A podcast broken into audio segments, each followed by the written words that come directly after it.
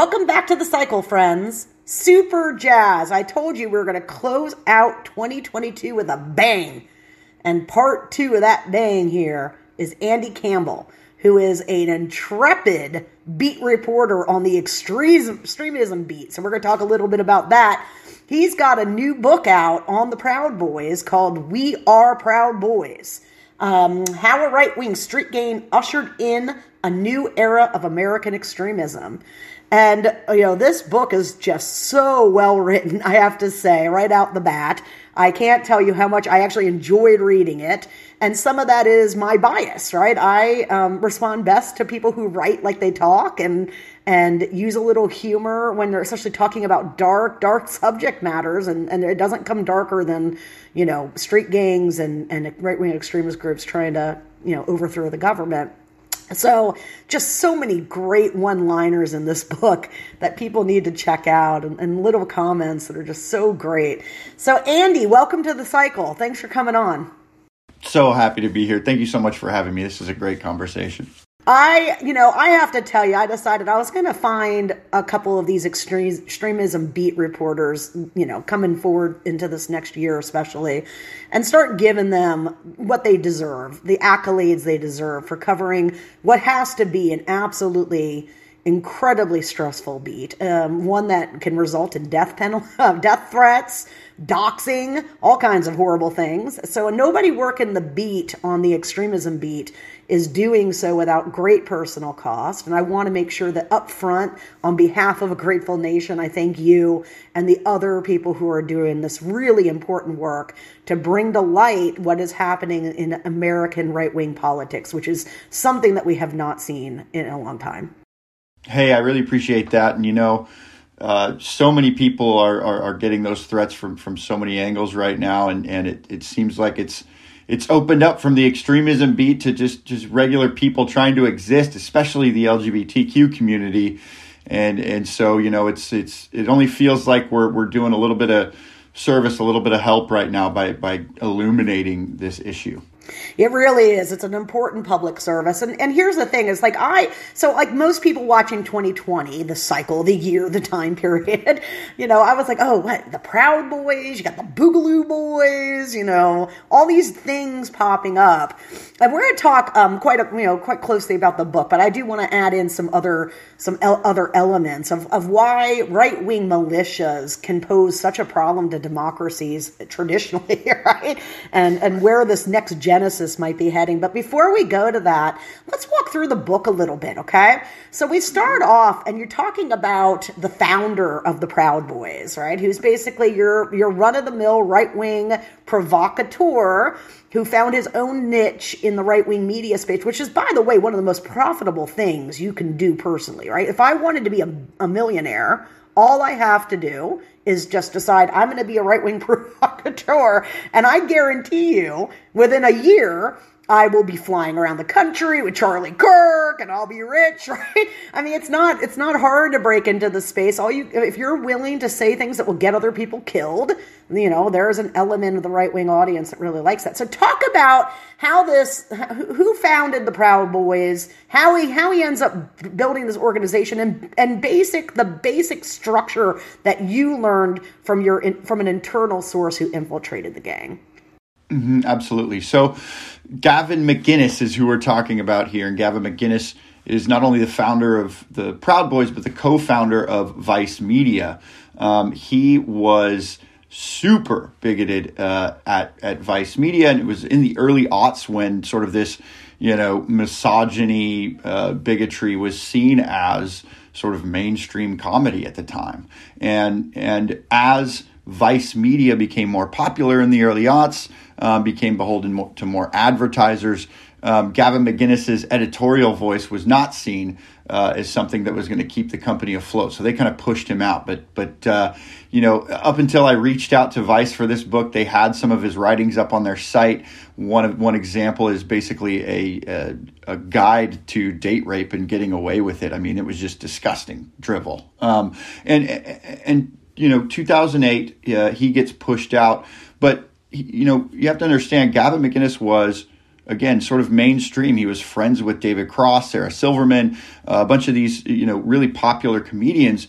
Uh, but the difference was is, is where the culture kind of moved on. I mean, certainly we have uh, problems with misogyny in mainstream media right now, but but the, the culture moved on. It wasn't as funny anymore. Gavin McInnes decides, I'm going to double down. And and like you said, you know, a lot of right-wingers decided, I'm going to double down on this rhetoric, and I'm going to create myself as a victim in all of this. So Gavin brings his misogynistic audience of uh, mainly white men to his new show, the Gavin McInnes Show, um, an online talk show. And it's on this show that he builds the Proud Boys in real time. It's it's kind of amazing how public all of this information is, and, and how Gavin has been able to sort of position the Proud Boys as something different than they are. But but as as he's building them on his show, he's pelting them with bigoted ideology. Uh, he says that women, and especially working women, are responsible for the downfall of masculinity and men. Um, he says that anyone listening to him and joining this group needs to understand that white men have an outsized role in the success of the West, so there's white supremacy there. Um, he's he's pelting them with this. But most of all, Gavin wants the Proud Boys, this new gang that he described it as, uh, to go out there and fight against the left, fight for right-wing causes, do what old Republicans aren't going to go out there and do, and punch people, attack them. And he means um, that literally, folks. Like, uh, so not just yes. fight, like Charlie Kirk and Ben Shapiro fight for the right all day, right? What, right. What Andy's talking about, and what the, McInnes was trying to do with his show and his Proud Boys word, was literally get people to go out onto the streets and attack people. Absolutely. He says fighting solves everything. Uh, uh, violence is the only answer. And he also made a ranking system for his gang, uh, whose top rank is to go out and commit a significant act of violence for the cause or get arrested for the cause, the cause being G O P causes. So it's in the rule set that, that uh, you know, you commit political violence for these guys. Criminal and, political violence at the level of a felony uh, is, is the ideal. Now, because you mentioned the ranking system, that is, you know, when you get, at least for us people who've never been in a gang, you get in a gang, you're the lowest totem pole, you have to do things to show loyalty to the gang, and then as you do, you rank up, right? So this is not like, you know, a, a new innovation. It's different for the Proud Boys. But the third... The third thing requires the members of the Proud Boy to do what to be able to well, move up? The, the third, well, so, so I, I can just give a quick rundown. The first is to say you're uh, you're a Proud Boy, and always say you're a Proud Boy, even if you get fired or dumped by your girlfriend, whatever. And a proud white male Western cho- chauvinist. That's right. Absolutely. Second degree is perhaps the most embarrassing. Um, it requires two things. Second degree uh, is is first you have to go through a hazing ritual in which you are surrounded by other Proud Boys and punched repeatedly until you can name five breakfast cereals. uh, it's there are videos of this on YouTube. It looks ridiculous, but but you know uh, Gavin says you know this is going to raise your testosterone for battle. It's going to to make you a hardened fighter. Um, it is just ridiculous. I heard I, your, I'm kind of dying to know which Proud Boys on their second initiation um, yelled out shredded wheat. Oh, my God. Well, and, uh, you know, through my research, I found that most of them are listing out C-tier cereals at best. I was I mean, thinking, not... right? Like, the, like instead of Lucky Charms, it's Lucky Loops. Yeah, plain, plain-ass Cheerios, okay, right? Okay, no, I was right. It's the third requirement that McInnes makes on his yeah. Proud Boys that is really, really funny. So what is it? You Well, you, you also have to uh, – you, you were ordered not to masturbate unless you're within several feet of a woman. Uh, and it is... And once I mean, a month, right? Because McInnes yeah. has a theory, and that theory is that men are ejaculating so much that it has capped down on their rage potential. And that if he denies his group of, his merry band of morons, the ability to wank it, right, that they'll get sexually frustrated enough to go beat the shit out of Antifa. Right? Right. That's exactly right. And and it's it's based on it's based on bunk science, right? It's there's like a study from two thousand one that had a sample size of ten that found that your testosterone levels go up when you don't masturbate. Uh, I think every married play- woman knows that men that don't get sex become kind of difficult to hang out with, dude. I think all of these guys are kind of difficult to hang out with, and, and women that I've spoken to who have been tied to this group, uh, definitely they don't they don't have prowess anywhere, whether it's socially or otherwise. So uh, it's definitely not helping them out, and and and you know it's.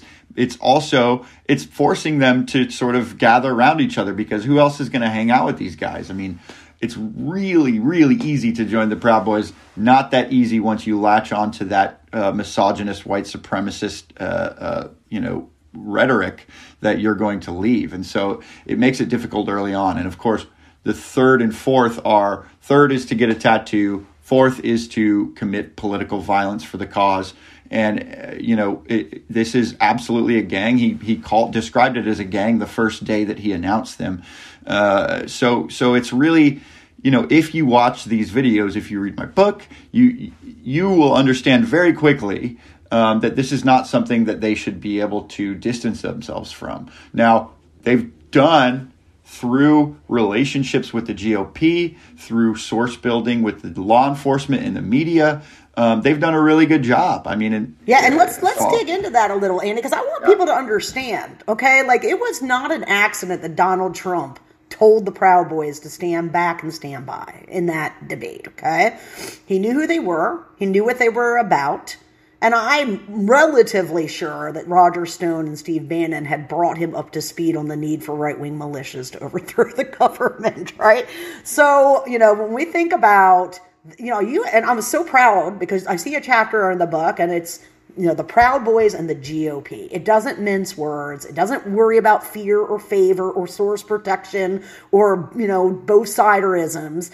What it does is it looks at this intimate relationship, the legitimization and the um, embrace of Republican outlets across the country, but particularly in New York and other places that that brought this this right-wing militia, this extremist group, this this terrorist organization into the heart of the Republican Party to the point where it becomes part of Roger Stone's security escort. So talk about the Republican Party's relationship with the Proud Boys, because I know right. they do not want you to.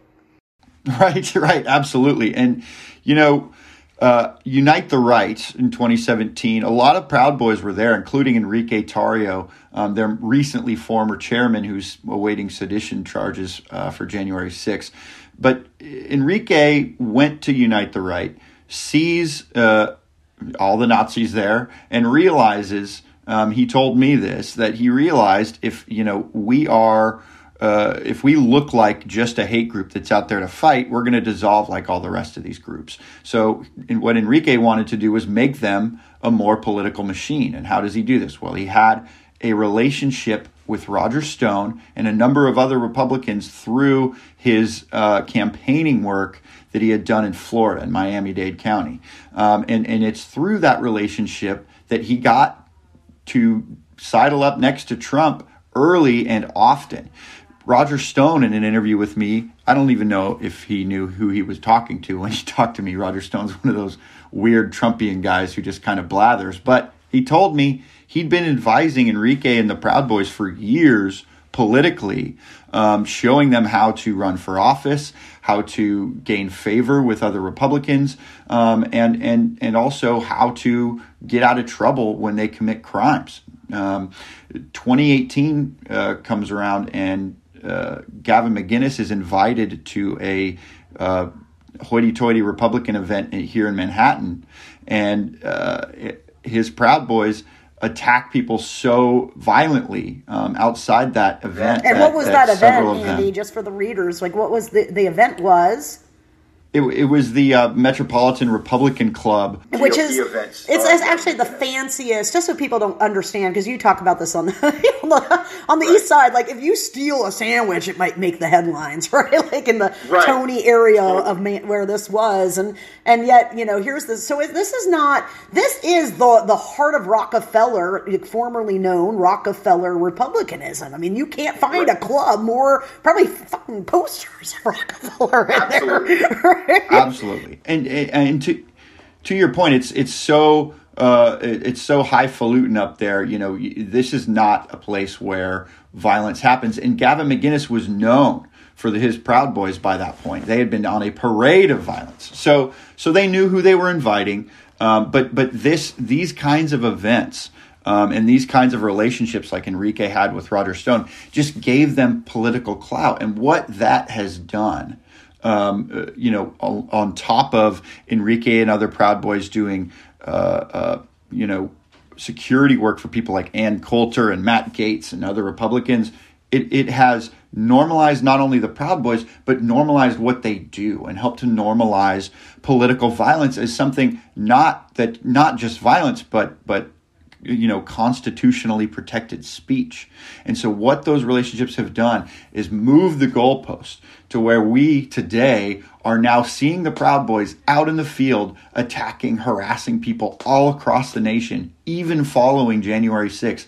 And there is this huge swath of Americans who believe, hey, they're out there doing protecting the Republican Party, and that's what uh, you know is so scary going forward. Is that is that we have so normalized political violence that it is seen as a justified option in regular everyday American civic life. I mean, and some of that comes down to this mass psychosis event. So I always try to remind people what has happened on the other side. This, you know, um, forty percent of America that doesn't seem to be moved by reality at all isn't an organic thing, okay? It was it was an executed, built off of the Goebbels playbook, you know, thirty, forty-year strategic plan that was helped a lot with the innovation of the internet and digital tech. And, you know, it's so it's not it's not an accident that people have resorted to violence. It, it comes from, I mean, if you think about this, if you legitimately believe, whether you should or not, but you do believe that this this other party has stolen the presidency and they're cheating and they're stealing all the, like, you know, that is what sets the conditions for people to be willing to commit violence. I mean, uh, there are many, many people out there right now right. who fervently believe an act of violence is justified, like almost as a wartime posture, right? So, you know, can you talk a little bit about that? Yeah, yeah, and you know, I it, it takes so few because of the digital age that we live in right now. That you know, there are only thousands of Proud Boys. Not every American has to worry that a Proud Boy is going to knock on their door one day, although they have been known to make house calls. But because of the mass communication that we have today, it only takes a few people to rile up thousands or millions.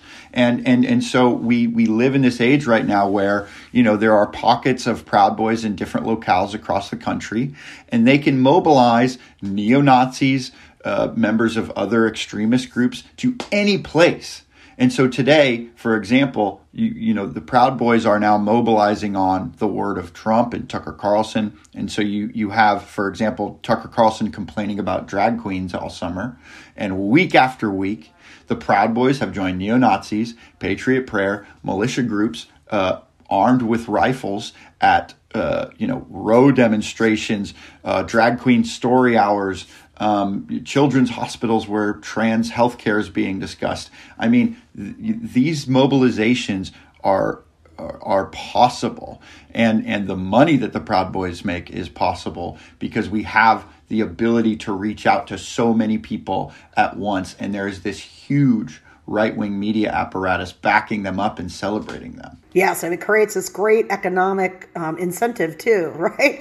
As I was talking Absolutely. about. I mean, you know, it, it's very hard for people, I think, even if you have a good moral code, to resist easy money. And what's easy to sell is fear and hate and conspiracy. I mean, there's there's literally nothing that comes off of a, a press that isn't, um, you know, going to overperform serious scholarship, frankly. I, you look at all the, the right-winger accounts. I mean, they're half a million, a million, a million and a half, two million followers. And, you know, you have to have someone like Nate Silver get that to get to that level of, in the regular info st- structure, right? So their their reach is really, you know, um, you know, in, impressive through this. So what are the Proud Boys up to post January sixth?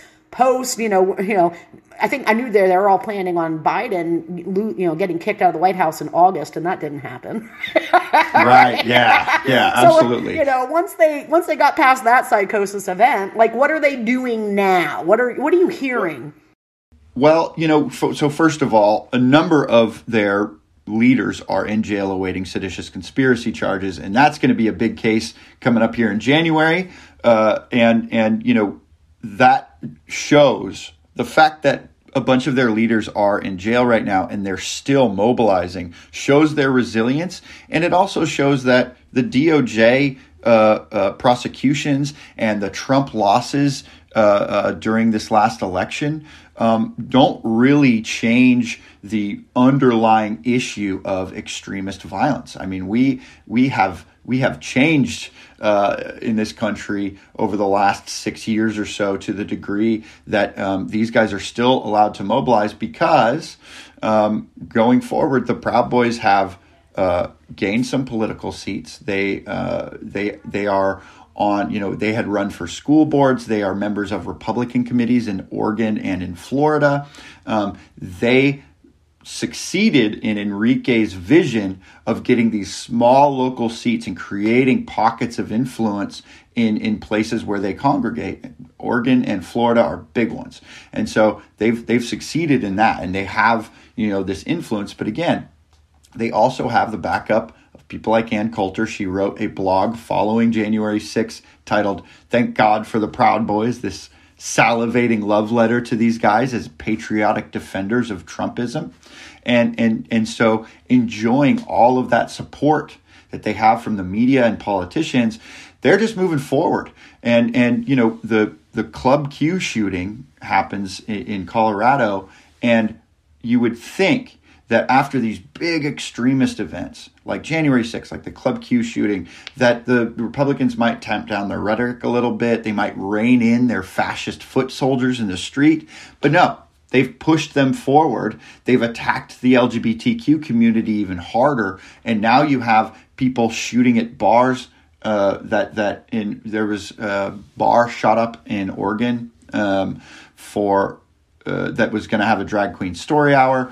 We've had power transformers out here with the North Carolina one, too. Just, yep. I mean, there, there is there is political extremism, and, and the violence is just so normalized that, you know, I argue in the book that, that even if the Proud Boys were somehow dissolved, and I don't think that's happening, but even if they dissolved or changed their name or somebody else took the reins of this, you know, the tip of the spear of this movement, I mean, they have they have. So they have helped to so normalize political violence, and they've created this playbook um, that shows how anybody can go from a bumbling gang of, you know, dipshits to a political force. And and and they they are really um, and, and and they are they are pushing forward on this.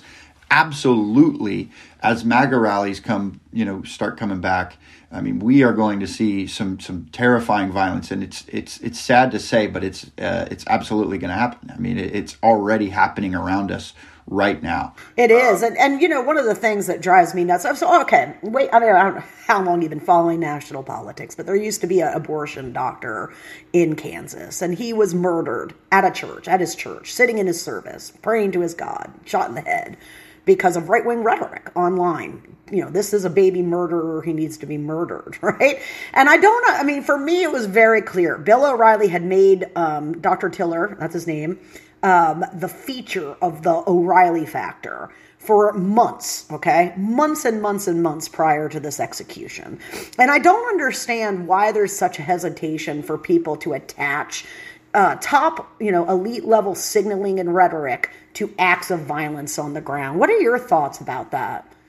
You you, you hit the nail on the head, because it is it is befuddling um, that that mainstream media uh, and and really Congress has had such a hard time seeing the pipeline and how short it is. I mean, you talk, you say it took months and months and months. The pipeline is so short today. It took what, hours, a couple of days between the time that Mar-a-Lago was raided by the F B I, Trump complaining about specific F B I agents online, and then somebody bringing a rifle to an F B I field office to shoot it up. It is, they know exactly what's happening because January sixth happened, and they are still doing it. Tucker Carlson, Donald Trump, the Proud Boys are mobilizing on their words every single day, and so are all of their extremist allies, mass shooters, you know, anybody committing violence out there, people are not doing this on a lone wolf basis. They are listening and they are mobilizing. And and it's time that somebody uh, was held responsible. And it's it's it's really hard depending on the jurisdiction that they're in. You know, if the Proud Boys come to New York and commit violence, these, you know, uh, district attorneys here and, and politicians here, they don't mince words. They they throw the book at these guys. But if you're if you're somewhere else, if you're in Texas, yeah, yeah, would, that's a great question. I mean, I think I think this is a really valid point, because today Ron DeSantis is hosting an anti-vaccine, misinformation, government-funded sesh that will get people killed, because some people who have vaccinated in the past are not going to vaccinate now because Ron DeSantis is buying in to this conspiracy that actually COVID was a conspiracy to kill all of us through vaccines, okay? And so when we think about, like, Texas under Abbott, DeSantis, I think these two are the most extraordinary Trumpian modeled sitting governors with the power to execute. Do you think the Proud Boys would be able to operate with more impunity in a place like Texas? Absolutely. Um, and, and now I, I think that the Proud Boys, you know, they want to be in places where they're going to find more leftists to attack. However, I, you know, it's it's it's also the, the, the other issue is, is that the, this is not fringe Republicans talking. I mean, you had young Republicans this last weekend in Manhattan. They hosted an event um, with all bigwigs across the G O P, and, and they came together, called for total war against the left, and and Marjorie Taylor Greene went up and said if if she uh, was able to do January sixth, they would have won, she says, right? You know, I mean, they would have been armed, better armed. The, the, the upper echelon of the G O P is is pushing this rhetoric. So the, the, the G O P isn't going to tamp it down. Um, but but yeah, I mean, I, the, the problem for me and what keeps extremism experts up at night is that they're already operating with impunity all over. I mean, it's not, you know, it's not illegal to be a Proud Boy. We don't have a domestic terrorism statute, but we know from years of violence that these guys aren't going to use their demonstration permits to demonstrate. They're going to use it to attack people and, and cut off other people's free speech, including at public libraries where they're holding drag queen story hours. And and what's what's so concerning to me is that their their ultimate goal is slowly being realized, where they are trying to flood the zone with this groomer discourse about the L G B T Q community, to the point where everyday uh, conversations about the L G B T L G B T Q community sees them as an inherent threat. And we're already seeing places like the New York Times write stories that are like, there's a big debate going on about, you know, the L G B T Q community and the drag community. No, it's not a debate. One person wants to exist. The other person wants to exterminate them. Um, and, and, and so yeah, and, it is, and to be, it is a and scary to be, time. And to be clear, okay, what they mean when they say grooming is they mean we are teaching our children not to hate homosexuals, okay? Like, right. That's the groom right. that they're pissed off about, that we are teaching tolerance, diversity, and inclusion. And yep. I think it's really fucking important for people to get that, okay? Yes. What they are saying is, do not teach children to be tolerant. Absolutely. And Rachel, I, you know, people need to hear this more, because I was I was raised with, you know, in a in a small community where my arts and history and, and music programs were run by the sweetest queens of all time. And they they were wonderful and they were great for the community. And I don't think people hear enough. You know, people hear that there's these extremists going out to threaten a, a groomer operation at a local library, when really these communities wanted them there because they're good for the community. And, and parents bring their kids to these events because they're freaking awesome and they, they, they're inspiring. You know? I got to tell you, as the mother of a special needs kid, you know, living in one of the most liberal places in America, I can tell you, children don't need less tolerance training. They need more, because it's it's, it's still right. a, it's still a, a minefield out there. I mean, when we were kids, yes, you got beat up, and not rhetorically beat up, but the the the rhetoric stuff is just as damaging. In fact, I would argue in many ways worse and damaging.